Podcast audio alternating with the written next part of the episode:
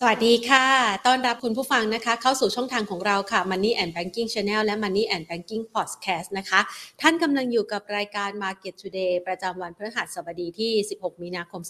2566 นะคะ วันนี้จำแม่นเลยนะคะว่าเป็นวันที่ 16 มีนาคมนะคะ เพราะว่าถ้าเราลุ้นหุ้นให้รวยไม่ได้ เดี๋ยวลุ้นกันในช่วงสักประมาณบ่ายโมงนะคะ บ่าย 4 โมงวันนี้นะคะว่าจะถูกกับเขาหรือเปล่านะคะ เพราะว่าวันนี้เนี่ยช่วงบรรยากาศการลงทุนของตลาดหุ้นไทยดูไม่ค่อยคึกคักสดใสสักเท่าไหร่นะคะ ต้องเรียกว่าอยู่ในภาวะที่ค่อนข้างกังวลใจนะคะ ในช่วงระยะเวลาที่ผ่านมาตลาดหุ้นไทยเนี่ยหลังจากที่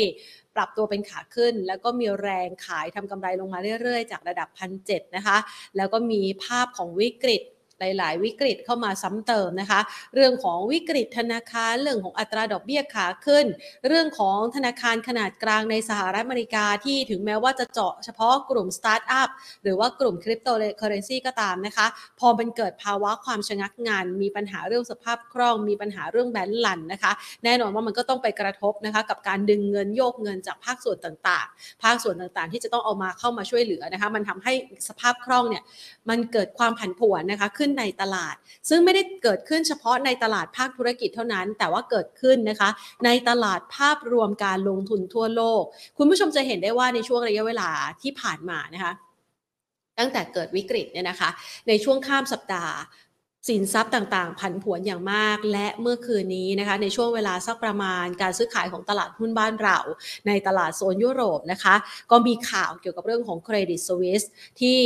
มีปัญหาเรื่องของผลขาดทุนเรื่องของการดำเนินงาน แล้วก็ล่าสุดนะคะ ผู้ที่เป็นผู้ถือหุ้นรายใหญ่ซาอุดีอาระเบียเนี่ยนะคะเขาก็ระบุบอกว่าเขาถือหุ้นเต็มแล้วอะ่ะคือปล่อยกู้จนเต็มแม็กซ์แล้วนะคะ ไม่สามารถที่จะ เพิ่มเติมได้มากกว่านี้อีก ประเด็นนี้ก็เลยทำให้นักลงทุนกังวลใจเกี่ยวกับเรื่องของวิกฤตสภาพคล่อง ถ้าใครดูกันนะคะตั้งแต่ตลาดหุ้นยุโรปเมื่อวานนี้นะคะสักเวลาประมาณใกล้ๆ4โมง5โมงนะคะ เราจะเห็นว่ามันเริ่มมีความผันผวนเกิดขึ้น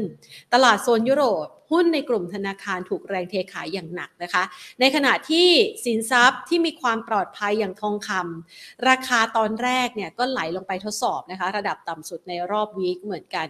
1886 โดยประมาณนะคะ แต่หลังจากที่มีข่าวราคาก็วิ่งอ้าวจากจุดนั้นแหละค่ะ แล้วก็มาเร่งตัวแรงขึ้นแรงขึ้นนะคะ ในช่วงเวลาสักประมาณ 6 โมงเย็น6โมงเย็นเนี่ยมันเริ่มมีการรายงานแล้วว่า จะต้องมีการระงับการซื้อขายหุ้นนะคะของเครดิตสวิส ราะว่าหุ้นเนี่ยร่วงไปกว่า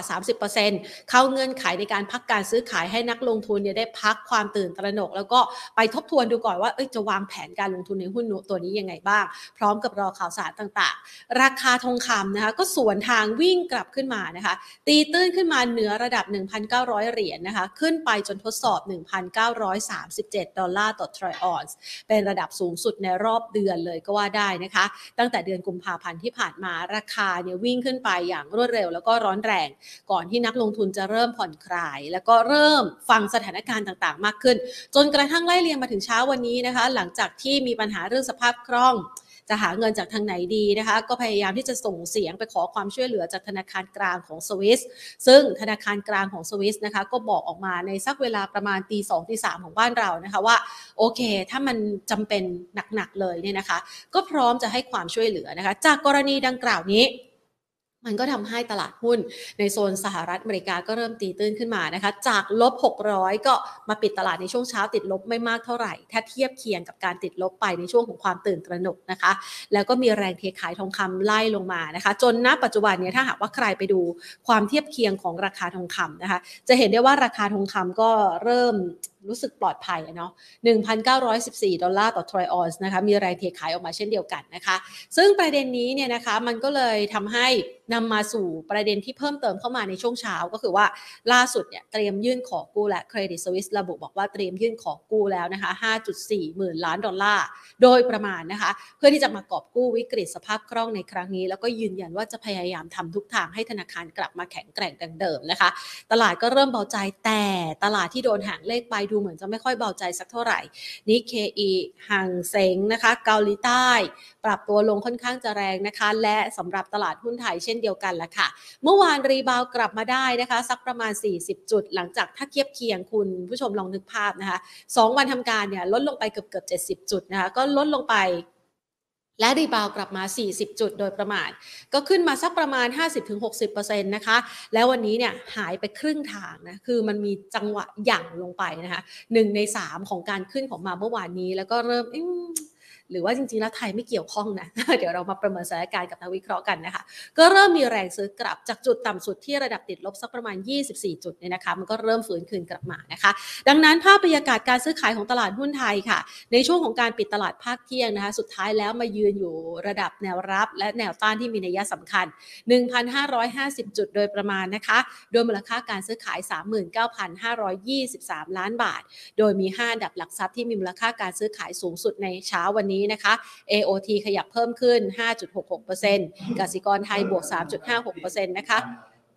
PRT นะคะอะขออภัยนะเมื่อสักครู่นี้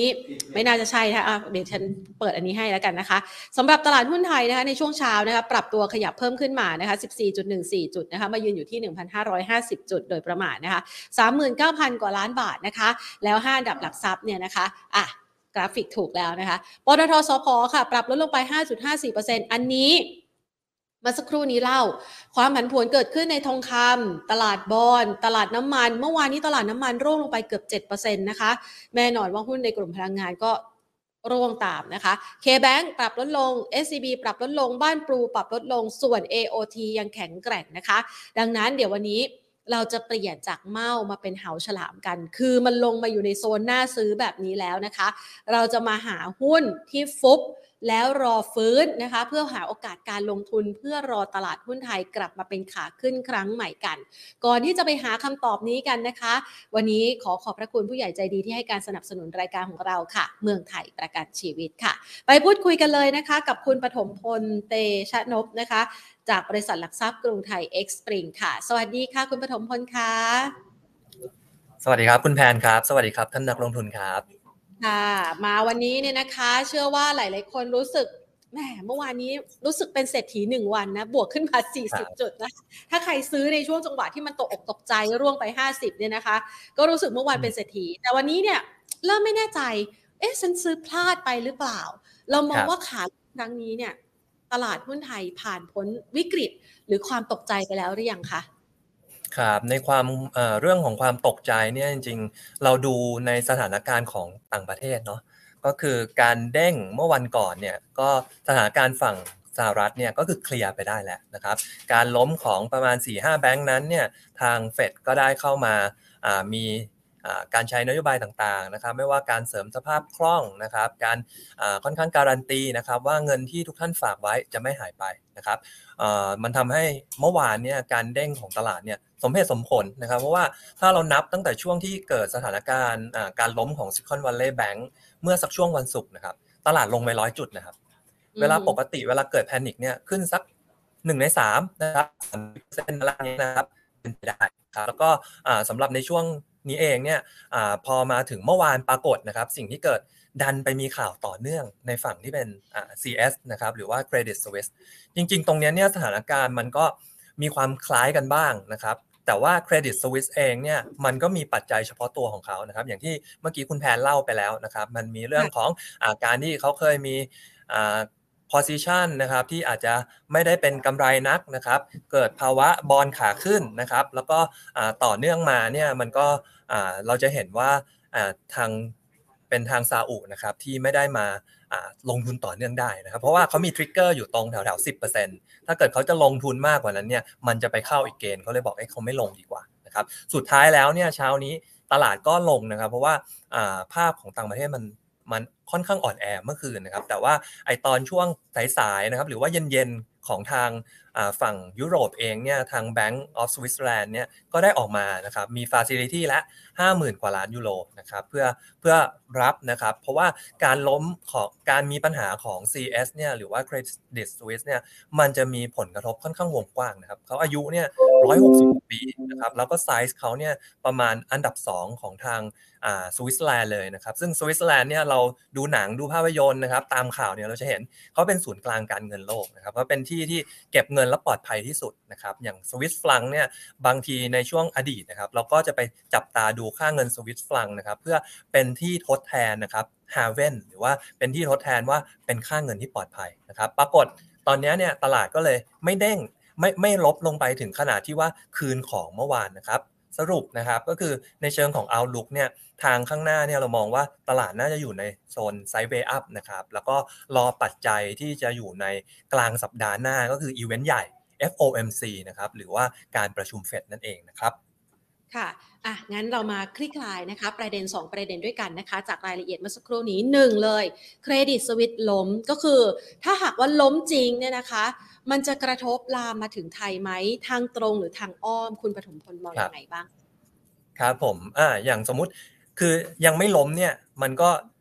มันก็จะเริ่มเห็นผลกระทบบ้างนะครับ มันมีทางตรงทางอ้อมใช่ไหมครับ ทางตรงเนี่ยเราต้องวิเคราะห์ให้ได้ว่าเศรษฐกิจกระทบมากน้อยแค่ไหน นะครับทางอ้อมเนี่ยนะครับอันนี้จะเห็นเร็ว เพราะว่าตลาดการเงินโลกเราต้องยอมรับว่าตลอดช่วงที่ผ่านมาเนี้ยมันเชื่อมโยงถึงกันหมดนะครับความกังวลในเรื่องของเงินของอีกพื้นที่หนึ่งของโลกเนี่ยมันกระทบไปทั้งโลกนะครับเราจะเห็นว่าสถานการณ์ช่วงแรกเนี่ยเกิดที่แบงก์สหรัฐนะครับแบงก์ที่อื่นไม่มีใครถูกถูกธนาคารกลางบอกให้คุณหยุดการดำเนินงาน CS ก็ไม่ได้โดนบอกนะครับให้หยุดการดำเนินงาน แต่ว่าเราจะเห็น ญี่ปุ่นก็ตามนะครับแบงก์ของทางฝั่งยุโรปเองก็ตามเนี่ยพวกนี้ปรับลดลงหมด ซึ่งรวมถึงแบงก์ไทยเองด้วยนะครับ เพราะว่าพอมันเกิดภาพรวมการลงทุนเนี้ยแล้วเนี่ยการตัดสินใจของเรา fund manager money manager ทั้งหลายเนี่ยเขาจะ underweight แบงก์ทั้งภาทั้ง sector พอทั้งตะก้าเนี้ยเนี่ยสิ่งที่เกิดก็คือว่า US เขาเป็น weight weight หลักเนี่ย underweight แต่ปรากฏมันก็มีตะก้าของในกลุ่มประเทศอื่น ๆ ที่โดน underweight ไปด้วยโฟล์มันก็เลยออกจากทางแบงค์นะครับ ซึ่งแบงค์ไทยก็เช่นเดียวกันเพราะว่าแบงค์ไทยเนี่ยต้องยอมรับว่าผู้เล่นหลักนะครับจะเป็นกลุ่มนักลงทุนต่างชาติ เราจะเห็นว่าตอนที่แบงค์ออกเยอะ ๆ เนี่ยเมื่อวันก่อนที่ลงประมาณ 49 จุดวันนั้นเนี่ยต่างชาติขายนะครับพอมาว่าวานแบงค์เด้งปุ๊บต่างชาติซื้อแหละ นะครับอันนี้เนี่ยแหละมันเป็นเรื่องของอผลกระทบทางอ้อมจากความกังวลเรื่องอปัญหาของแบงค์ทั้งทางฝั่ง US แล้วก็ยุโรปเนี่ยว่ามันเป็น allocation แล้วก็ทำให้ fund flow มันขยับนะครับแต่ปัจจัยเนี้ยก็อย่างที่บอกนะครับมันค่อนข้างคลี่คลายแล้วค่อนข้างอยู่ถ้ามองในภาพสั้นเนี้ยภาพระยะสัปดาห์เนี้ยจัดการได้นะครับ เพราะว่าคงการปล่อยล้มเนี่ยผลผลกระทบอะมันยากกว่าการเลี้ยงให้อยู่มากๆ นะครับ คือถ้าคุณเลี้ยงให้อยู่โอเค คุณอาจจะแบบอ่าเอารัดเข้าไปรับความเสี่ยงเพิ่ม มี exposure เพิ่มหน่อยแต่ว่ามันดีกว่าถ้าเกิดล้มไปแล้วเนี่ยแล้วมันโดมิโนนะครับ เพราะว่ามันจะไปภาคเข้าภาคเศรษฐกิจที่แท้จริงนะครับ อันนี้ก็จะเชื่อมโยงมายังภาพที่ภาพทางตรงอย่างที่คุณแพนถามเมื่อสักครู่นะครับ มันกระทบเศรษฐกิจยังไงนะครับ จริงๆเนี่ยถ้ามันจะกระทบก็คือพอแบงก์เขามีปัญหานะครับความเชื่อมั่นในภาคธนาคารมีปัญหานะครับ การปล่อย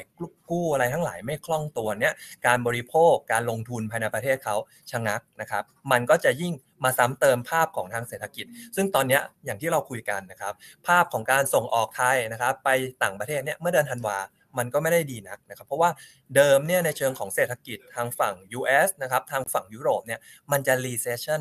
มาลอมมาล่ออยู่แล้วนะครับพอมันมีปัญหาภาพวิกฤตธนาคารขึ้นมาอีกเนี่ยส่งผลกระทบเชิงเซนิเมนต์อะไรเงี้ยมันก็จะทำให้ในระยะถัดไปนะครับไม่ใช่วันนี้ทันทีนะครับระยะถัดไปมีความเสี่ยงที่โอเคไอการส่งออกที่เราอาจจะรอลุ้นฟื้นในช่วงครึ่งปีหลังเนี่ยมาเคลื่อนออกไปได้นะครับ แต่ว่าในภาพสั้นเนี่ยเราก็ต้องมาเนี่ยแหละครับหาหุ้นฟุบรอฟื้นนะครับ เพราะว่าบางคนมันก็ลงไปแบบไม่สมเหตุสมผลจริง ๆ เพราะว่าเราอาจจะไม่ได้เกี่ยวในเชิงพื้นฐานขนาดนั้นนะครับ ค่ะอะเคลียร์ประเด็นนี้ไปนะคะ อาจจะมีผลพวงสำหรับหุ้นกลุ่มธนาคารที่อาจจะถูกลดพอร์ตไปบ้างนะคะ แต่อย่างไรก็ตามสิ่งที่นักลงทุนคาดหวังอีกอย่างหนึ่งก็คือว่า FOMC สัปดาห์หน้านะคะ หลายโบรกและทั้งในทั้งต่างประเทศก็เริ่มมีการประเมินกันนะคะว่า อาจจะลด แต่บางคนก็บอกว่าภารกิจในการสู้เงินเฟอ้อมันยังไม่หมดนะคะ ปีนี้เนี่ยนะคะสำหรับปีนี้เรามองนะคะ เงินเฟ้อ ของสหรัฐเนี่ยยังสู้ไหวไหม แล้วดอกเบี้ยจะไปสิ้นสุดที่เท่าไหร่ และการประชุมครั้งหน้านี้เนี่ยนะคะ คาดว่าจะยังคงไหมคะ หรือว่าก็เดินหน้าขึ้นต่อไปคะครับในเรื่องของการสู้กับเงินเฟ้อเนี่ยนี้จริง ๆ เป็นแมนเดตหลักนะครับของของทางธนาคารกลางของสหรัฐนะครับมีแมนเดตอยู่สำคัญสำคัญเนี่ยจ็อบนะครับการจ้างงานนะครับกับเงินเฟ้อนี่แหละ ซึ่งปรากฏนะครับช่วงนี้มันเป็นสถานการณ์ที่เศรษฐกิจไม่ค่อยดีนะแต่เงินเฟ้อยังสูง นะครับ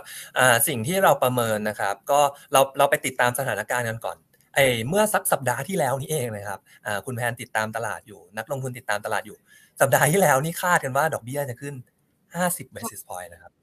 ขึ้น 0.5%นะครับโอ้โหมาวันนี้เนี่ยบางเจ้านะครับ บอกว่าลง 25 basis point นะครับ คือมุมมองนี้ใช่มุมมองนี้ shift ไปเกือบ1%นะครับทั้งที่หู้แต่แต่ละรอบกว่าจะขึ้นเนี่ย มันทีละ 0.25 เท่านั้นเอง แปลว่ามุมมองสัปดาห์เดียวเนี่ย shift ไป 3 step เชียวนะครับ เพราะงั้น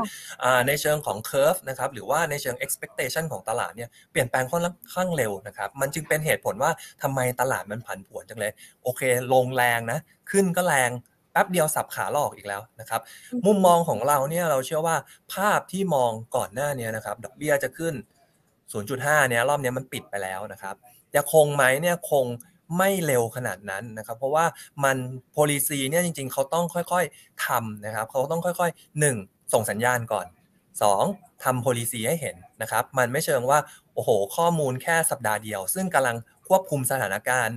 ความกังวลด้าน banking system ได้แล้วเนี่ยปุ๊บ มีข่าวปุ๊บคุณจะกลับลำขนาดนั้นนะครับ เดี๋ยวระบบอะมันก็จะมันจะทำให้เกิดความผันผวนในระบบนะครับ แล้วมันจะไปจัดการอย่างอื่น หรืออาจจะมีอย่างอื่นที่อ่อนไหวกว่าเนี่ยเกิดขึ้นได้อีกนะครับ มุมมองของเรารอบนี้ขึ้น 0.25 นะครับ ทีนี้เนี่ยในภาพระยะยาวมันเป็นไงเดิมนะครับเมื่อสัปดาห์ที่แล้วเนี่ยมองว่าสูงสุดเนี่ย 5.75 นะครับ การลงนะครับหรือว่าการเริ่มปรับลดดอกเบี้ยเนี่ยเกิดขึ้นได้ไตรมาสหนึ่งปีหน้าไปเลยนะครับ ค่อนข้างช้าเขาเรียกว่า higher for longer นะครับก็คือดอกเบี้ยสูงและอยู่นานนะครับวันนี้เนี่ยตอนนี้คาดการใน Fed Watch 2นะครับลงมาแล้วนะครับก็อยู่ที่พีคสุดน่าจะแถวแถวอ่าไม่เกิน5นะครับแล้วก็ดอกเบี้ยลงได้ในช่วงสักไตรมาสสามไตรมาสสี่เลยนะครับเพราะงั้นภาพปีนี้เนี่ยเราจะเห็นนะครับสิ่งที่เกิดในตลาดบอลเนี่ยโอ้โหบอลยิวสองปีนะครับซึ่งมันจะเป็นตัวที่มันเป็นเกงดอกเบี้ยที่ในช่วงนี้ดอกเบี้ยที่ไม่ไกลมากภายใน 2 ปีนี้นะครับ พีคสุดอยู่ที่ห้าเปอร์เซ็นต์นะครับ ผ่านไปสัปดาห์เดียวเท่านั้น เหลือสี่เปอร์เซ็นต์นะครับ ปรับหนึ่งเปอร์เซ็นต์ในในหนึ่งในหนึ่งสัปดาห์เนี่ยเรื่องใหญ่มากวันนี้นะใช่ครับใช่ไหมคือมันคือเราไม่เห็นสถานการณ์แบบนี้เลยนะครับ นานๆมันถึงจะเกิด แต่ว่าการเกิดมันก็สมเหตุสมผลนะครับ คือพฤติกรรมของบอลเนี่ย อย่างการลงรอบนี้เดี๋ยวเดี๋ยววิเคราะห์ให้ให้ฟังสักเล็กน้อยนะครับ มันเกิดจาก 2 ปัจจัยหลักนะครับบอลในด้านหนึ่งเนี่ยมันเป็นตัว reflect หรือตัวสะท้อน มุมมองด้านดอกเบี้ย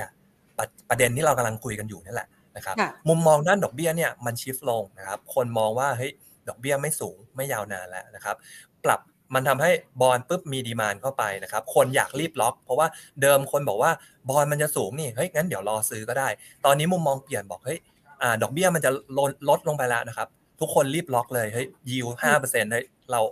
กำเงินเรากำไว้ก่อน เราล็อกผลตอบแทนไว้ก่อนเพราะเบี้ยก็ดีนะคะใช่อ่าเราก็ล็อกไว้เลยนะครับ พออันนี้คือเรื่องหนึ่งนะครับ ที่สะท้อนมาฝั่งดอกเบี้ยอีกเรื่องหนึ่งเนี่ยที่ทำให้เอ๊ะทำไมบอลยิวมันถึงลงมากขนาดนั้นบอลเนี่ยมันมีความเป็นเขาเรียกเซฟเฮเว่นนะครับเรียกว่าเป็นสินทรัพย์ปลอดภัยอ่าเมื่อต้นรายการเนี่ยคุณแผนเล่าให้ฟังแล้ว ตัวอะไรขึ้นแรงครับ ทองใช่ไหมครับอ่าทองเป็นอย่างหนึ่งที่เป็นสินทรัพย์ปลอดภัย บอลก็เช่นเดียวกันนะครับ เพราะว่าบอลบอกว่าเฮ้ยคนออกเนี่ยเป็นธนาคารกลางอ่าไม่ใช่ธนาคารเป็นกระทรวงการคลังนะของรัฐบาล อย่างเช่น กระทรวงการคลังสหรัฐเนี่ยพวกนี้มันปลอดภัยนะครับ ประเทศคงไม่ล่มนะครับ เพราะฉะนั้นมันถือว่าเป็น risk free พอมันเป็นอย่างเงี้ยไอตอนที่เขามีความกังวลว่าเอ๊ะวิกฤตเศรษฐกิจจะเกิดไหมแบงก์จะล้มจะโดมิโนไหมเนี่ยมันมีดีมานเข้ามาในบอล เป็นอีกแรงหนึ่งที่เป็นแรงซื้อเข้ามานะครับทำให้บอลยิวเนี่ยมันกดลงมาค่อนข้างเร็วนะครับ ซึ่งตรงเนี้ยมันจะถามว่าน่ากังวลไหมเนี่ยคิดว่าไม่น่ากังวลนะครับเดี๋ยวพอเรื่องนี้มันคลี่คลี่คลายไปหน่อยนะครับเรื่องแบงค์เนี่ยที่ซึ่งกำลังปรับอยู่แล้วจะเห็นว่ามีจังหวะบอลเด้งเป็นระยะระยะนะครับทีนี้ตัวนี้เนี่ยแหละมันก็จะสะท้อนไปยังมุมมองระยะยาวนะครับของของทางด้านดอกเบี้ยนะครับสิ้นปีนี้จริง ๆ เดิมนะครับเมื่อเมื่อต้นปีเราทำการวิเคราะห์กัน เรามองเราจะมองมันผ่านทางด้านเงินเฟ้อนะครับ ทางกรุงไทยเอ็กซ์ปริงเองของเราเนี่ยเราวิเคราะห์นะครับ โดยดูว่าดอกเบี้ยที่เหมาะสมเนี่ยมันควรจะอยู่ใกล้ๆกับเงินเฟ้อ เพราะว่าถ้ามันใกล้กัน มันจะทำให้ดอกเบี้ยที่แท้จริงเนี่ยอยู่ที่ระดับอ่าพอดีพอดีระดับเหมาะสมก็คือใกล้เคียงศูนย์นะครับ เพราะว่าถ้าเราย้อนกลับไปเนี่ยตลอด1ถึง2ปีมาเนี้ยเนี่ยนะครับ เราจะอยู่ในช่วงที่อัตราดอกเบี้ยเนี่ยนะครับ ต่ำกว่าเงินเฟอ้อมาตลอดเวลานะครับซึ่งอย่างเงี้ยมันจะทำให้เศรษฐกิจมันร้อนแรงเกินไปนะครับ เพราะว่าเหมือนคุณกดดอกเบี้ยมากกดดอกเบี้ยจนมันต่ำกว่าไอ้ไอ้ต้นทุนทางการเงินด้วยซ้ำนะครับ ซึ่งตรงนี้เองเนี่ยในสถานการณ์ปกตินะครับ อย่างแบงก์ชาติไทยเองเนี่ยท่านท่านอ่าอ่าประธานแบงก์ชาติเนี่ยท่านก็เคยพูดนะครับว่าถ้าเศรษฐกิจโตเต็มศักยภาพแล้วเนี่ยตัวดอกเบี้ยนะครับ ดอกเบี้ยที่แท้จริงก็คือ ตัวดอกเบี้ยนโยบายลบเงินเฟ้อเนี่ยมันควรจะอยู่ใกล้ๆศูนย์นะครับซึ่งพอมันเป็นอย่างนั้นเนี่ยเรามองว่าเงินเฟ้อสิ้นปีสหรัฐ หรือว่าเดือนธันวานะครับอยู่ที่ 4.25%นี้เนี่ยณตอนนั้นเนี่ยเรามองว่าตัวดอกเบี้ยควรจะหมดสิ้นปีเนี่ย 4.25 นะครับปรากฏนะครับก็พอ view higher for longer มา มันก็ขยับขึ้นไปขยับขึ้นไปนะครับ แต่วันนี้ภาพมันเลยใกล้เข้ามาแล้วนะครับณวันนี้เรามองนะครับ สิ้นปี 4.75 เราคิดว่าสมเหตุสมผลนะครับก็คือเดี๋ยว 4.75 รอบนี้เนี่ยปรับขึ้นไปเป็น 5%ในรอบหน้านะครับคงไว้สักหน่อยนะครับสัก 2-3มิ팅นะครับแล้วก็ปรับลงได้สักปลายปลาย Q3 Q4 เนี่ยนะครับสิ้นปีสู่4.75 นะครับมันก็จะไม่ฉีกไปจากตัวเงินเฟอ้อมากนะครับเพราะว่าถ้าเงินเฟอ้อสิ้นปี 4.25 ปุ๊บ ดอกเบี้ยที่แท้จริง 0.5%ไม่ลำบากต่อระบบเศรษฐกิจเกินไปนะครับ ไม่ต่ำเกินไปจนทำให้เงินเฟอ้อมันอาจจะไม่ลงสักทีนะครับ อันนี้ก็คือตอบมุมมองตามที่คุณแผนว่านะครับผม ค่ะนะคะจะเห็นได้เลยนะคะถึงความผันผวนที่เกิดขึ้นนะคะ แล้วก็จะได้ประเมินสถานการณ์กันด้วยนะคะ เพื่อว่าที่จะเตรียมใจรับ เพราะว่าบางทีเนี่ยพอเราคาดหวังไปในทิศทางหนึ่งนะคะคือมองดี เดี๋ยวพอเร่งซื้อหุ้นไปปรากฏว่าสัปดาห์หน้าออกมาเอา้าขึ้นอยู่ ไม่ได้ลดลงอย่างที่คาดการเอาไว้ เดี๋ยวตลาดผันผวนเรารับมือไม่ถูกนะคะ อันนี้ก็เลยมองให้เป็นคุณผู้ชมจะได้ไปเห็นนะคะแล้วก็แบ่งเป็นซีนารีโอว่าถ้ามันขึ้นขึ้นเท่านี้นะคะ จะวางแผนการลงทุนยังไงบ้าง ทีนี้เรามาดูนะคะจากภาพรวมของการลงทุนนะคะเมื่อสักครู่นี้คุณปฐมพลบอกว่า อันนี้เราเข้าใจหมดแล้วทุกอย่างแล้วนะคะ แล้วณจุดปัจจุบันนี้สำหรับตลาดหุ้นไทย อยู่ในโซนหน้าซื้อพูดอย่างนั้นถูกต้องใช่ไหมคะครับเรามีตัวแนวรับนะครับอยู่แถวแถว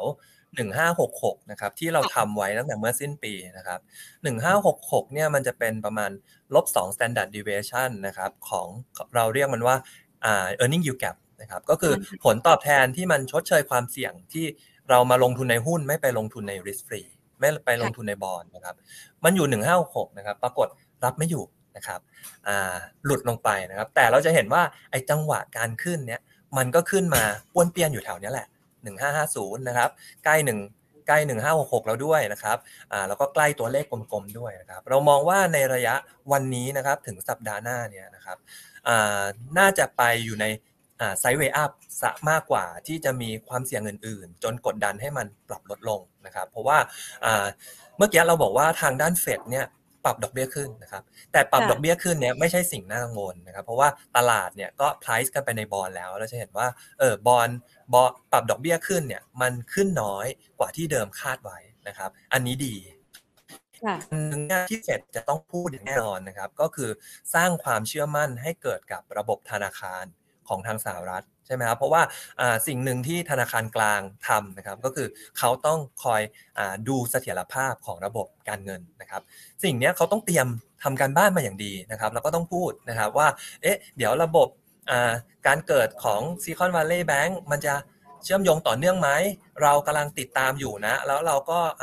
สามารถจัดการควบคุมได้ พวกนี้นะครับ ถ้าเขาพูดข่าวดีไหมครับ ดีแน่นอนเนาะเพราะว่าช่วงก่อนหน้าเนี่ยที่หุ้นมันลงเป็นร้อยร้อยจุดเลยเนี่ยนะครับมันก็เกิดเพราะไอ้เรื่องว่าเอ๊ะแบงค์ล้มเนี่ยเอาอยู่หรือเปล่า ล้มแบงค์เดียวสองแบงค์ห้าแบงค์แล้วเนี่ยมันจะลามไหมนะครับซึ่งเฟดเองเฟดเองร่วมมือกับกระทรวงการคลังนะครับออกสกีมมาแล้วว่าจะรับมือให้อยู่ แล้วสัปดาห์หน้ามาพูดเรื่องความเชื่อมั่นอีกเพราะงั้นเนี่ยสัปดาห์หน้าพูดปุ๊บนะครับผ่านไปอีกสัปดาห์สองสัปดาห์เรื่องแบงค์จะล้มไม่ล้มเนี่ยมันจะเงียบไปเลย นะครับจะไปคุยเรื่องอื่นไปจับตาเศรษฐกิจอะไรกันแล้วนะครับเพราะงั้นอันนี้เนี่ยเรามองบวกนะครับแนวรับนะครับก็ก็ดูแนวรับเดิมไว้ได้นะครับ จริง ๆ วันนี้มันก็เปิดลบลงมา 20 กว่าจุด แล้วก็เด้งขึ้นมาแล้วนะครับ เราเชื่อว่าในภาพระยะถัดไป sideways up นะครับผม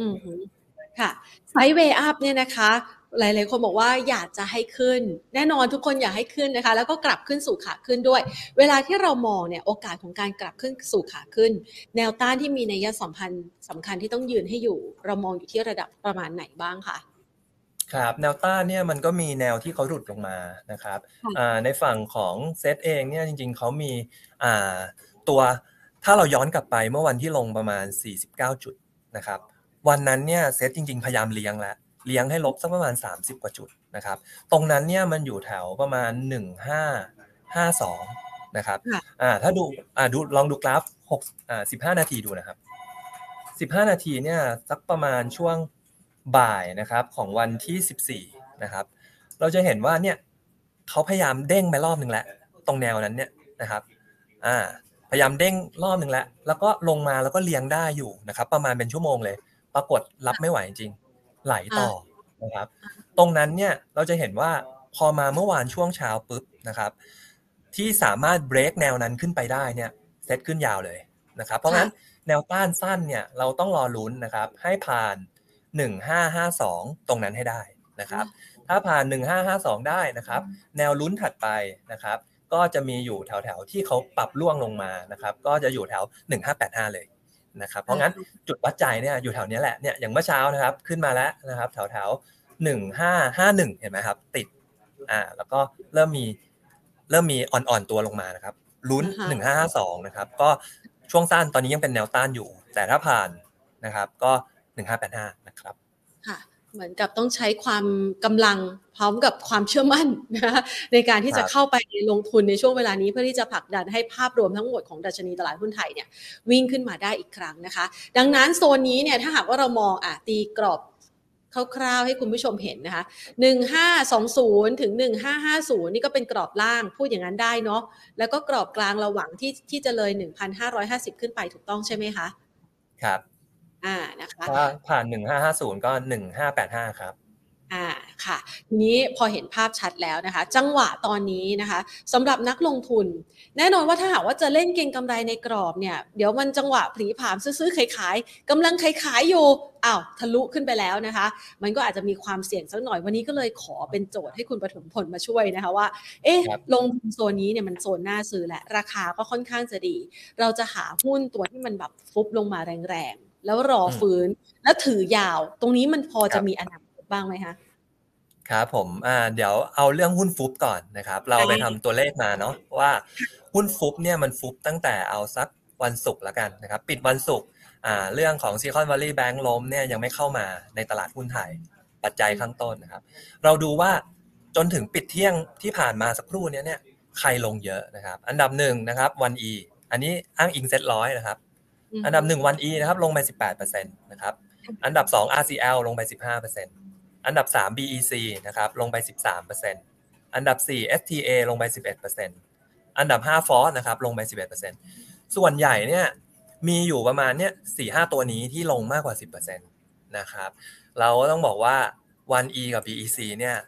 ดันนะครับมีการรายงานตัวเลขของอาโฆษณานะครับภาคทีวีพวกเนี้ยเนี่ย มันลง double digit พอดีในช่วงนี้นะครับ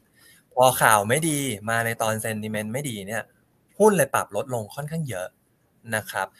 มุมมองตรงเนี้ยเนี่ยเรามองว่าถ้าคนรับความเสี่ยงได้นะครับ 1E กับ BEC นะครับ ก็คือกลุ่มสื่อเนี่ยค่ะเข้าไปช้อนได้นะครับอืมเพราะว่าอ่าในภาพของมีเดียเนี่ยเดี๋ยวมันจะมีเรื่องที่อ่าทางรัฐบาลนะครับ จะยุบสภาจริงๆเขาเก่งกันสัปดาห์นี้ยังไม่มีออกมานะครับอ่า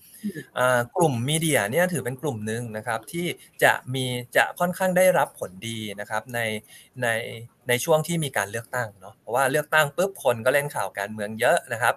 คนติดตามข่าวเยอะนะครับไอบอลเพิ่มขึ้นเม็ดเงินโฆษณาเข้า ทีนี้ไอ้หุ้นที่ปรับลงเนี่ยมันเกิดขึ้นย้อนหลังนะครับ มันคือตัวเลขของอโฆษณาที่มันผ่านไปแล้ว ad spending ที่มันผ่านไปแล้ว เรามองไปข้างหน้าเนี่ย พวกนี้จะแย่ต่อเนื่องไหมเนี่ยคิดว่ายังจะพอกลับมาได้ นะครับเพราะว่าภาพรวมของเศรษฐกิจไทยเรา เราต้องบอกว่าตัวชูโรงมันเป็น consumption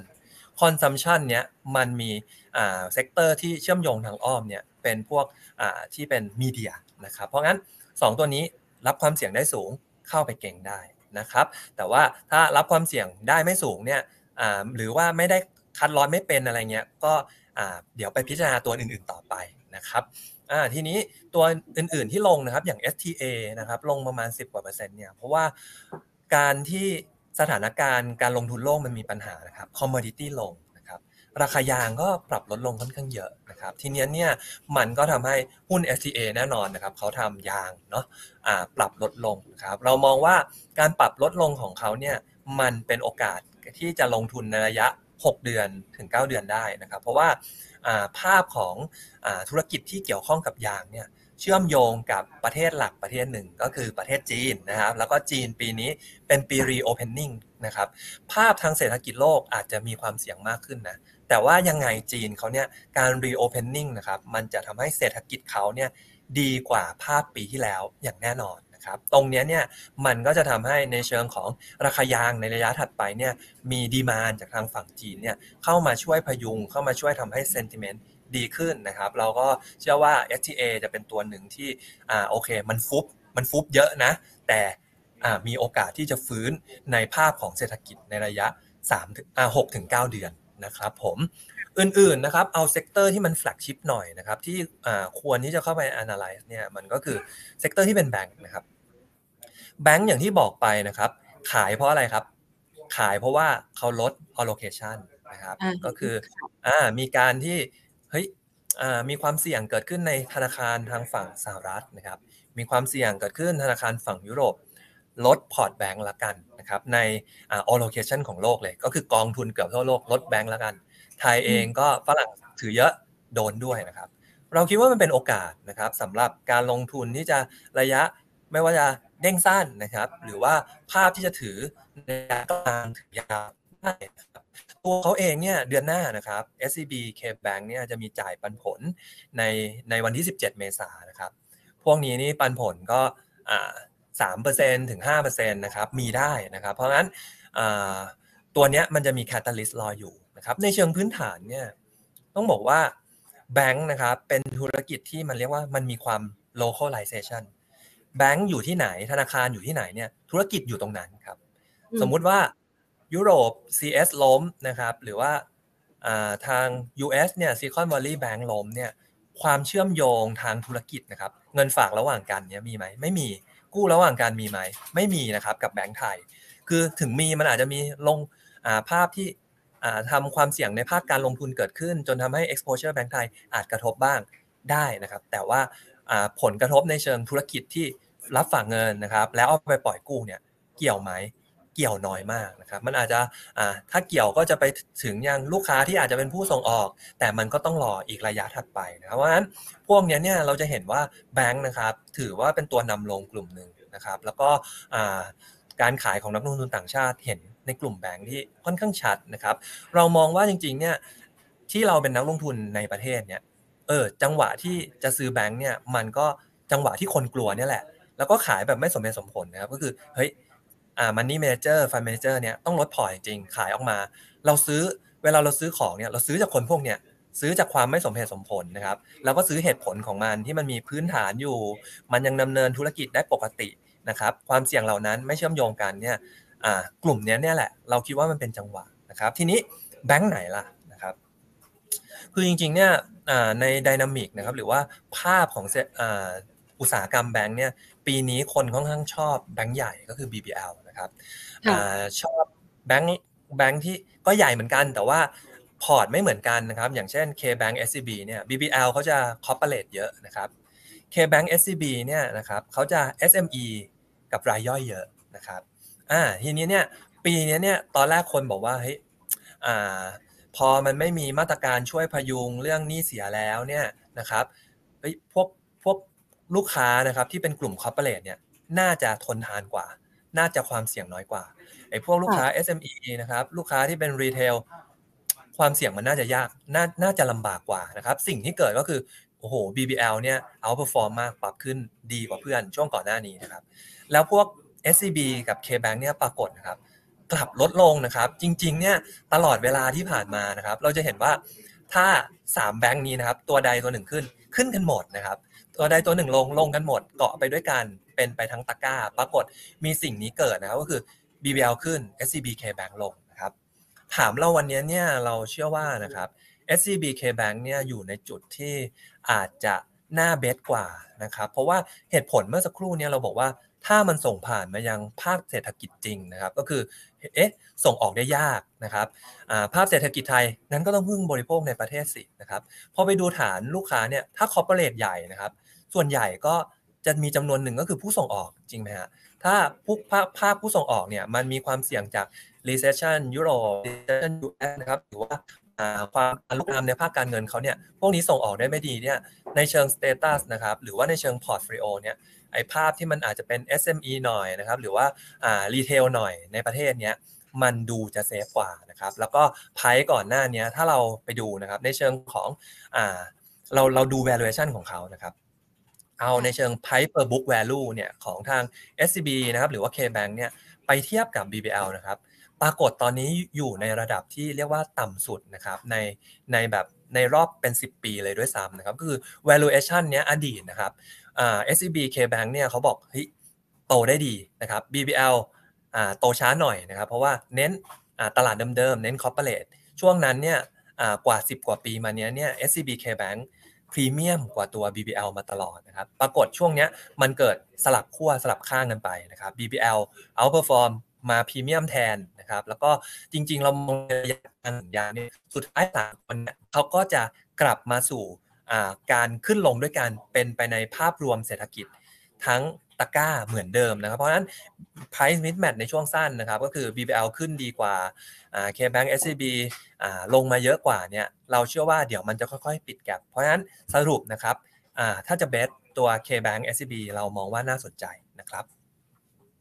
ค่ะนะคะสำหรับคนที่ สามารถทยอยซื้อได้เลยนะคะ จากโซนราคานี้ จากกลุ่มที่ฟุบไปแล้วนะคะ แล้วก็รอฟื้นหุ้นในกลุ่มธนาคารนะคะที่น่าสนใจมีอีกไหมคะสำหรับตัวที่มาในโซนราคานี้ แล้วอาจจะล้อไปกับภาวะเศรษฐกิจของประเทศ แล้วก็รอฟื้นเพื่อที่จะถือยาวอะค่ะ ครับผมก็วิธีหนึ่งนะครับที่เวลาเรา manage ความผันผวนของตลาดเนี่ยเวลาตลาด ปรับลดลงเยอะๆเนี่ย เราก็ดูหุ้นฟุบเนี่ยแหละนะครับ ว่าวิใครลงเยอะล่ะ ลงเยอะไม่สมเหตุแล้วไม่สมเหตุสมผลอย่างยกตัวอย่างแบงก์เมื่อสักครู่นะครับ อีกอันหนึ่งเนี่ยเราเรียกว่าหุ้นนำตลาดนะก็คือตลาดลงกันเยอะเลย หุ้นเขาไม่ลงฮะพวกนี้แปลว่าเขาแข็งแกร่ง ใช่ไหมฮะในเวลาเขากลับเนี่ย เขาก็มีโอกาสที่จะยังไปได้ดีต่อ หรือว่าถ้าเกิดมันจะลงต่อเขายังแข็งแกร่งต่อได้ กลุ่มนี้เป็นอีกกลุ่มหนึ่งที่น่าสนใจนะครับ เรามาดูกันบ้างนะครับ หุ้นแข็งแกร่งที่ปรับที่ปรับขึ้นด้วยซ้ำนะครับ ตั้งแต่ช่วงมีประเด็น SVB นะครับ ตัวแรก AOT นะครับบวก 3%ตั้งแต่วันศุกร์นะครับตัวที่ 2 CRC บวก 2%ตั้งแต่วันศุกร์นะครับตัวที่ 3 Home Pro นะครับบวก 2%นะครับ ตัวที่4 B Grim นะครับตัวที่ 5 JMT นะครับส่วนพวกนี้เนี่ยส่วนใหญ่บวกกันสักประมาณ 2-3%นะครับที่เหลือเนี่ยลงไปจากนี้เนี่ยศูนย์ถึงลบล้วนๆนะครับตรงนี้ก็สมเหตุสมผลนะครับ เพราะว่าในเชิงพื้นฐานทางเศรษฐกิจเนี่ยเราบอกถ้าเรากังวลต่างประเทศ ปัจจัยในประเทศที่ดีคืออะไรครับอ่า consumption ใช่ไหมครับ CRC Home Pro ดีนะครับปัจจัยอื่นๆเป็นไงครับ AOT ท่องเที่ยวนะครับ จริงๆ AOT ก่อนหน้านี้ลงมาเองเยอะอยู่แล้วนะครับ แต่ว่าวันนี้เนี่ยลงมาเยอะด้วยนะครับ แต่ในเชิงของพื้นฐานเขาเดี๋ยวไปรอไตรมาสสามไตรมาสสี่เดี๋ยวก็จะตีมการท่องเที่ยวกันอีกแล้วนะครับ เพราะฉะนั้นมันก็เลยค่อนข้างแข็งแกร่งนะครับ JMT เป็นอีกตัวหนึ่งนะครับ จริงๆ กลุ่ม j m a เนี่ยสองสามวันนี้ก็ถือว่า outperform นะครับ แต่ในเชิงพื้นฐานเนี่ยมันมี sentiment เข้ามานะครับ ถ้าภาพของภาคแบงก์มันอ่อนแอใช่ไหมครับภาคการเงินมันอ่อนแอนะครับ มันก็มีโอกาสที่ไอ้หนี้เสียนะครับ มันก็จะออกมามากขึ้นนะครับการขายลดพอร์ตนะครับ การลดพอร์ตที่เป็นหนี้เสียนะครับ การ clean balance sheet ถ้าจะทำกันมากแน่นอน AMC ก็จะดีนะครับ ตัวนี้ก็เป็นอีกตัวหนึ่งที่น่าสนใจนะครับ ทีนี้ตัวที่เราเตรียมมานะครับ แล้วก็ pick มาในวันนี้เนี่ยเรา pick เป็นตัวคอมเซเว่นนะครับคอมเซเว่นเนี่ยก็บวกประมาณ 2%ตั้งแต่เมื่อวันศุกร์ ประเด็นประเด็นที่เรามองเนี่ยเรามองในเชิงของภาพใหญ่ของทางเศรษฐกิจนะครับ คืนนี้เนี่ยมันจะมีการประชุม ECB นะครับ ECB เมื่อกี้เราคุยกันไปแล้วเฟดจะปรับขึ้นดอกเบี้ย 0.25%ในสัปดาห์หน้า คืนนี้เนี่ยคาด ECB นะครับปรับขึ้นดอกเบี้ย 0.5%นะครับ ก็คือขึ้นแรงกว่าเฟดนะครับ เวลาถ้า ECB มันปรับขึ้นแรงกว่าอย่างเงี้ย มันจะส่งผลให้ในตลาดการเงินในตลาดค่าเงินนะครับ มีโอกาสที่ค่าเงินดอลลาร์มันจะอ่อน พอค่าเงินดอลลาร์อ่อนนะครับ เพราะว่ามันฝั่งขั้วตรงข้ามกับค่าเงินยุโรปนะครับ เพราะยุโรปปรับขึ้นดอกเบี้ยเร็วปุ๊บนะครับค่าเงินยุโรปมันก็ควรจะแข็งนะครับ พอดอลมันอ่อนปุ๊บบาทมันก็แข็งโดยปริยาย หุ้นที่ได้ประโยชน์จากบาทแข็งตัวหนึ่งนะครับ แล้วก็เป็นหุ้น in consumption ก็คือ com 7นี้เองนะครับ com 7เว่นเนี่ยธุรกิจเขาเรารู้อยู่แล้วขายสินค้าไอทีนะครับ สินค้าไอทีเอามาจากไหนครับนำเข้าทางนั้น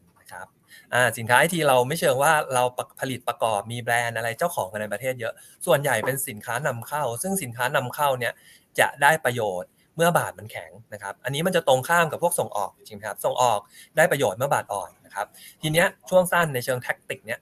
ECB ปรับขึ้นถ้าเงินดอลอ่อนนะครับค่าเงินบาทมีโอกาสแข็ง ค่าเงินบาทแข็ง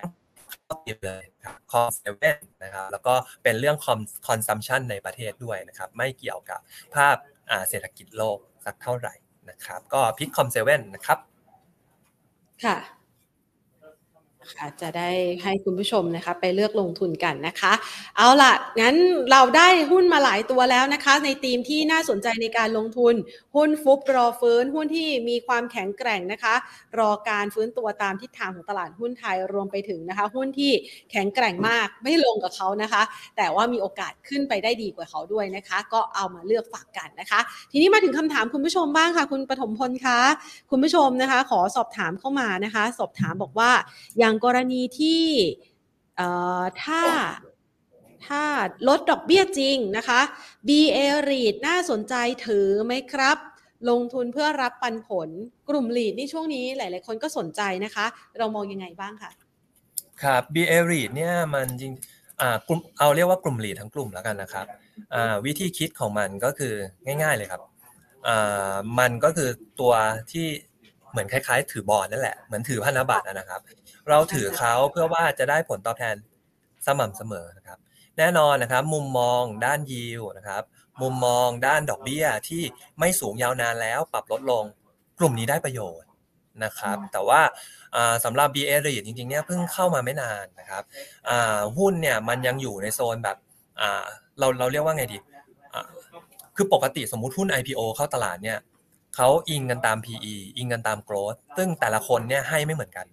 นักลงทุนเชื่อบางคนเชื่อมั่นมากได้มากนะครับ แต่กลุ่มที่เป็นเป็น REIT เนี่ยเข้าใหม่ไม่นานเนี่ยเราจะเห็นว่าราคามันจะเลี้ยงเลี้ยงแถวแถวสิบาทนี่แหละแถวแถวที่เขาประเมินมาแล้ว เพราะเขาประเมินมูลค่ามาแล้วนะครับ ว่าระยะยาวๆแล้วเนี่ยอ่าอย่างเนี้ยอ่า airport สมุย airport อะไรเนี้ยนะครับอ่าเขาจะได้รายได้เท่าไหร่ จะปันผลออกมาได้เท่าไหร่นะครับ เพราะงั้นมันจะไม่ไม่เชิงว่ามี capital gain อะไรเยอะนะครับ ถ้าท่านคิดจะลงทุน กลุ่มนี้เนี่ยท่านก็ต้องคิดประมาณว่าเฮ้ยเราถือแล้วเนี่ยยิวพอใจเหมาะสมหรือไม่นะครับสมมุติอ่าท่านบอกว่าท่านไปซื้อบอลเนี่ยวันเนี้ยอ่าอ่าบอลอาจจะได้สองเปอร์เซ็นสามเปอร์เซ็นหุ้นกู้นะครับได้สี่ห้าเปอร์เซ็นอะไรเงี้ยนะครับแล้วมาถือตัวนี้ได้ห้าเปอร์เซ็นหกเปอร์เซ็น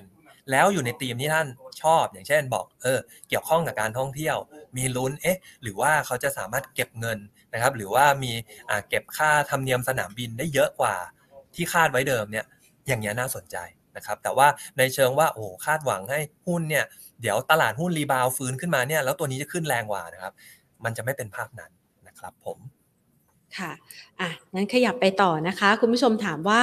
อย่างกรณีของ CPF ราคาซื้อที่ราคา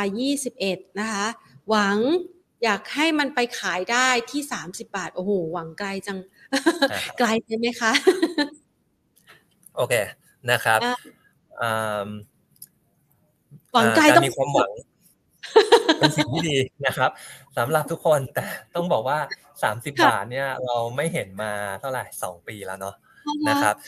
อ่าถ้าท่านหวังแบบนั้นท่านถ้าท่านรอแบบ อ่าสองปีได้สามปีได้ เออ อ่าเนาะอันนี้ก็ หวังได้นะครับแต่ว่าเหนื่อยไหมอ่าใช่ไม่รู้ไม่รู้ว่าความหวังเรามีวันหมดอายุแค่ไหนนะครับ แต่ว่าในเชิงพื้นฐานนะครับภาพของการปรับลดลงของกลุ่ม CP CPF เนี่ยนะครับธุรกิจเขานะครับ เป็นกุ้งอ่าโทษครับ เป็นหมูเป็นไก่ เยอะนะครับ และมีอยู่ทั้งในประเทศนะครับ มีทั้งอยู่ในต่างประเทศนะครับ in global ด้วยนะครับ สิ่งที่มันจะเกิดเนี่ยก็คือถ้า consumption โลกเนาะภาคธุรกิจใหญ่เศรษฐกิจใหญ่ของโลก US นะครับยุโรปเนี้ยเศรษฐกิจไม่ค่อยดี consumption ไม่ค่อยเยอะ ราคาหมูราคาไก่พุ่งได้ไหมครับ พุ่งได้ยากราคาหมูราคาไก่ขึ้นได้ยากเนี่ยโอกาสทำกำไรของเขา มันก็ไม่เยอะนะครับเพราะฉะนั้นเนี่ยเราจะเห็นว่าช่วงก่อนหน้านี้ปรับลดลงมาเยอะนะครับ เพราะว่าหนึ่งเนี่ยก็คือ ราคาหมูราคาไก่มันเพิ่งผ่านพีคไซเคิลมาเองนะครับเราจะเห็นว่าอย่างเบทาโกเนี่ยเข้ามาใหญ่มากนะครับแต่ว่าก็ขึ้นได้ยากนะครับเพราะว่าเขาเข้ามาในจังหวะที่โอ้โหปีที่แล้วเนี่ยทั้งหมูทั้งไก่นะครับราคาแพงมากนะครับแต่ว่ามันเกิดในช่วงรีโอเพนนิ่งไงครับช่วง reopening เนี่ยบางคนเขาแบบ supply การเลี้ยงของเขาอาจจะชะงักนะครับการส่งมันอาจจะชะงักของมันไม่ flow เนี่ยแต่การบริโภคมันบริโภคเหมือนเดิมนะครับ reopening มาปุ๊บทุกคน หาซื้อหาซื้อของนะครับ แต่สต็อกของไม่ค่อยมีแน่นอนราคามันพุ่งนะครับ แต่วันนี้ไอ้สิ่งเหล่านี้มันคลี่คลายไปพอสมควรนะครับ ราคาหมูราคาไก่ที่สูงกว่าธรรมชาติมากๆเนี่ยมันเลยค่อนข้าง balance ลงมา กลับสู่ที่เขามีกำไรพอสมควรแล้วกัน มีมีกำไรที่ที่อาจจะไม่ได้เวอร์เหมือนในช่วงที่มันมีอ่ามิสแมทของตลาดเกิดขึ้นนะครับ เพราะงั้นในเชิงถ้าเราจะรอนะครับ ผมคิดว่าไซเคิลหมูไซเคิลไก่เนี่ยอย่างน้อยนะครับ ต้องรอ 6 เดือน นะครับเพราะว่าหมูเนี่ยเลี้ยงกันประมาณ 6 เดือนถึงจะออกคอกใหม่ครับถ้าวันนี้อ่าราคาหมูมันลงจนเขาไม่ค่อยกำไร คนเลี้ยงหมูก็ไม่เลี้ยง ไม่เลี้ยงปุ๊บ6เดือนข้างหน้าเอาหมูขาดนะครับcycle มันเป็นอย่างนั้นนะครับแต่ว่าถ้าจะเอาระดับ 30เนี่ยต้องเป็น up cycle ใหญ่ ๆ เลย ต้องเหมือนช่วงแบบอ่าเหมือนแบบโควิดช่วงนั้นเนี่ยที่ โอ้โหหมูไม่ค่อยมีนะครับ แต่คนต้องรีบบริโภคอย่างนั้นเนี่ยเหมือนเหมือน cycle ของ commodity หลาย ๆ ตัวที่มัน peak ช่วงนั้น แล้วโอกาสจะกลับไปเนี่ยมันรอระดับ 3-4 ปีได้นะครับ ก็ก็ถามว่ามีความหวังได้ไหมนานนะครับ แต่ว่าช่วงสั้นเนี้ยก็คือเล่นเด้งนะครับ หาจับจังหวะไปตามแนวรับแนวต้านดีกว่านะครับค่ะ หวังได้ แต่ได้กำไรพอใจแค่ไหนปิดแล้วกัน แบบนี้นะคะสบายใจดีนะคะอะงั้นเราไปดูต่อนะคะ ตัว w a r i x บ้าง อันนี้เป็นเสื้อกีฬาใช่ไหมคะ อันนี้ซื้อที่ราคา 11 บาท เป้าก็ไปไกลเหมือนกันค่ะ เป้าอยู่ที่ 20ไหนดูราคาหน่อยโอ้อันนี้วางเป้าไกลอะ ไม่เคยเกิดขึ้นด้วยค่ะ มองไงคะะครับครับอ่าจริงๆ w a r i x นะครับ ก็เป็น หุ้น IPO ใหม่นะครับ อันนี้จริงๆมีมีมันมีเรียกว่าปรากฏการณ์หนึ่งนะครับ เกิดขึ้นในตลาดหุ้นไทยเมื่อตั้งแต่ช่วงปลายปีเราเห็นว่าหุ้นที่เข้าตลาดในช่วงนั้นเนี่ยถือว่า perform ค่อนข้างดีนะครับ เพราะว่าส่วนใหญ่เนี่ยโอ้โหหุ้นแบรนด์ดีทั้งนั้น ยกตัวอย่างนะครับ w a r i x นะครับ Masterpiece นะครับอ่าโมชินะครับออร่านะครับดีกันหมดนะครับ ทีนี้ valuation ของเขาเนี่ยมันก็เลยอ่ามันไม่มีใครที่มีต้นทุนสูงต้นทุนต่ำ ต่ำต่างกันนะครับทุกคนเนี่ยมีต้นทุนพอๆกันหมดนะครับทีนี้ในเชิงของ w a r i x เองเนี่ยก็ยังอยู่ใน curve ของที่เรียกว่ายังไงเรียกว่ายังอยู่ใน growth phase อยู่นะครับแบรนด์เขาเป็นแบรนด์เสื้อผ้ากีฬา ทุกคนคนจำนวนมากในไทยรู้จักแล้วล่ะนะครับมันอยู่ในจุดที่เอ๊ะคนหนึ่งคนสักทุกคนเนี่ยคนไทยสักสิบล้านคนซื้อเพิ่มคนละตัวสองตัวอะไรเงี้ยยังมีโอกาสให้ไป นะครับ แต่ว่าในเชิงของพื้นฐานเนี่ยถ้าบอกว่า 20 บาทได้ไหมนะครับ วิธีตอบนะครับ ท่านเชื่อใน PE เท่าไหร่ล่ะนะครับ อย่าง w a r r i x เองนะครับเดี๋ยวผมเช็คตัวคาดการกำไรสักครู่นะครับ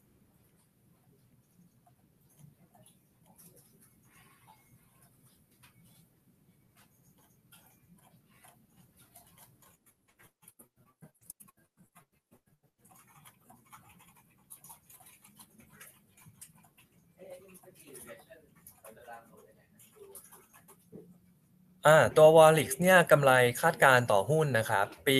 66 อยู่ที่จุด3นะครับ ปี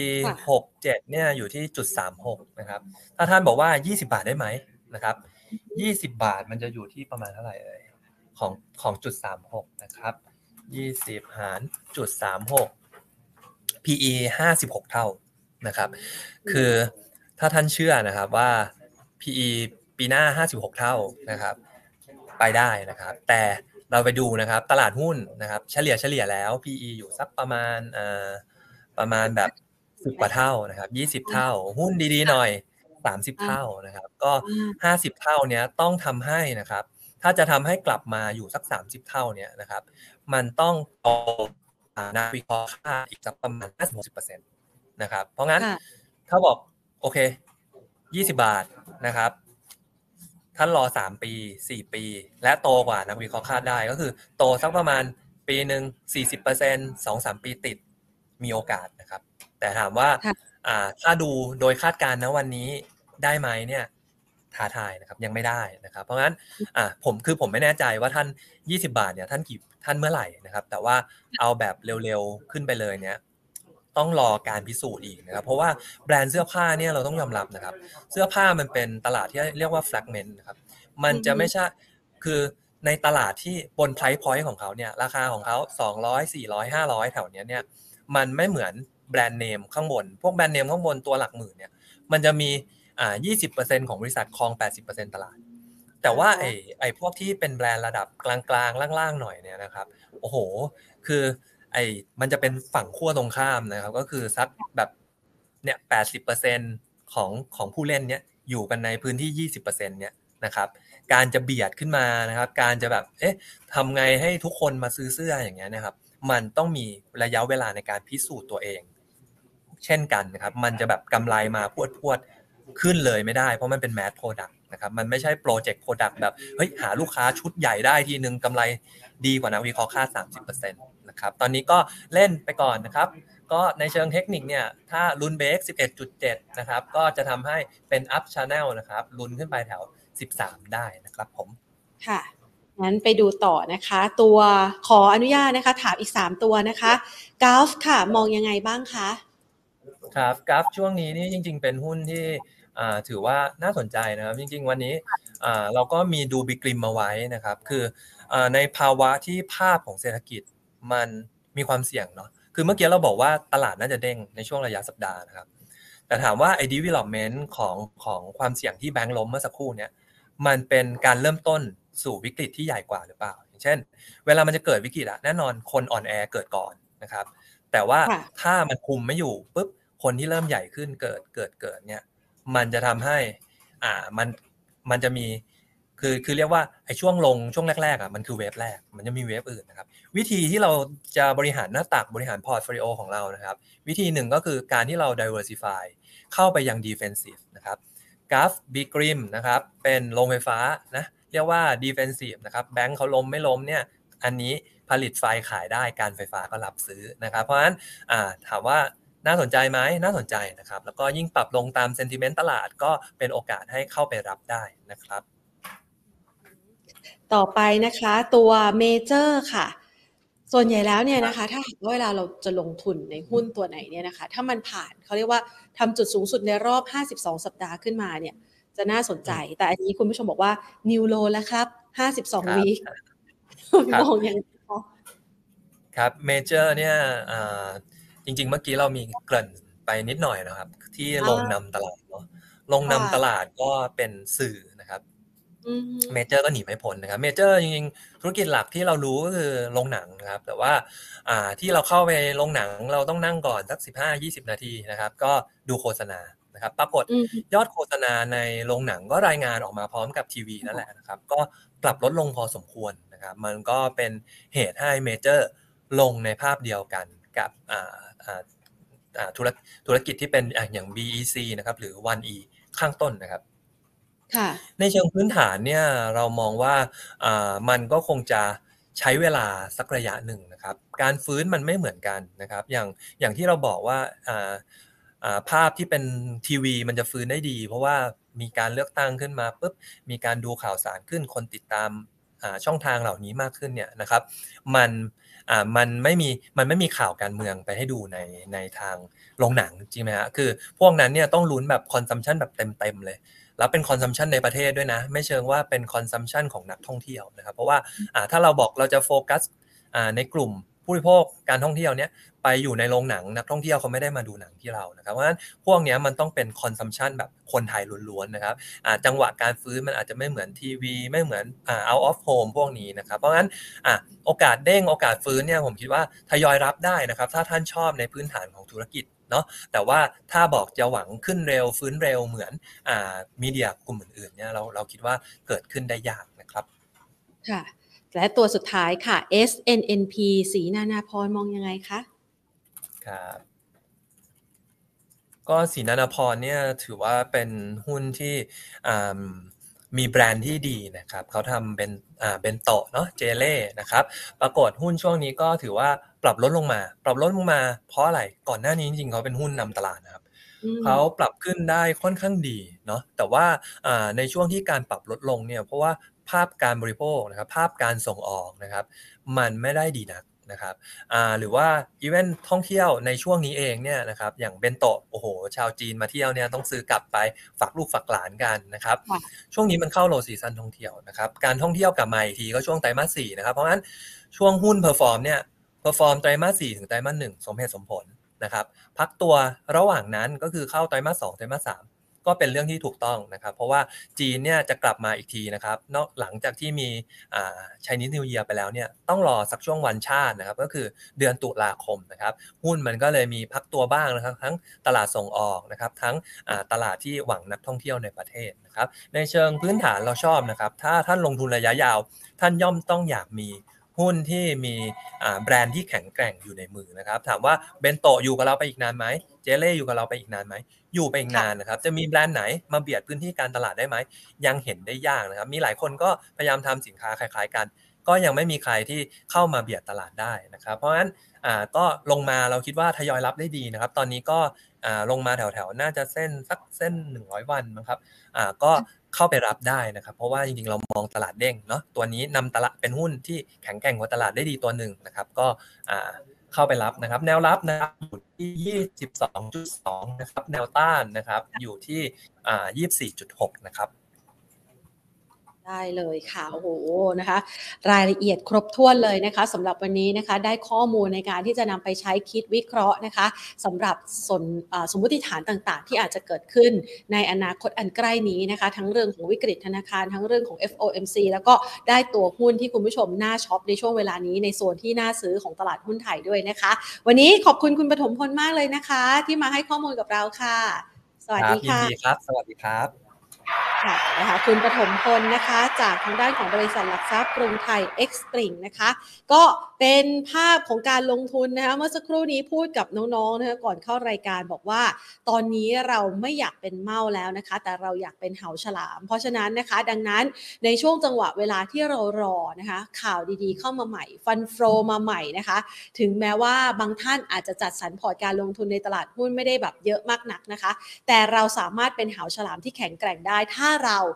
ติดตามข้อมูลวิเคราะห์แยกแยะต่างๆนะคะ แล้วก็มองหาโอกาสการลงทุนในหุ้นหลาย ๆ ตัวที่ราคาลงมาอยู่ในโซนหน้าซื้อ ก็นำมาฝากกันในคลิปนี้นะคะ หวังว่าจะเป็นประโยชน์สำหรับการลงทุนของท่านละค่ะ วันพรุ่งนี้กลับมาติดตามรายการของเราได้ใหม่นะคะ วันนี้ลากันไปก่อนสวัสดีค่ะ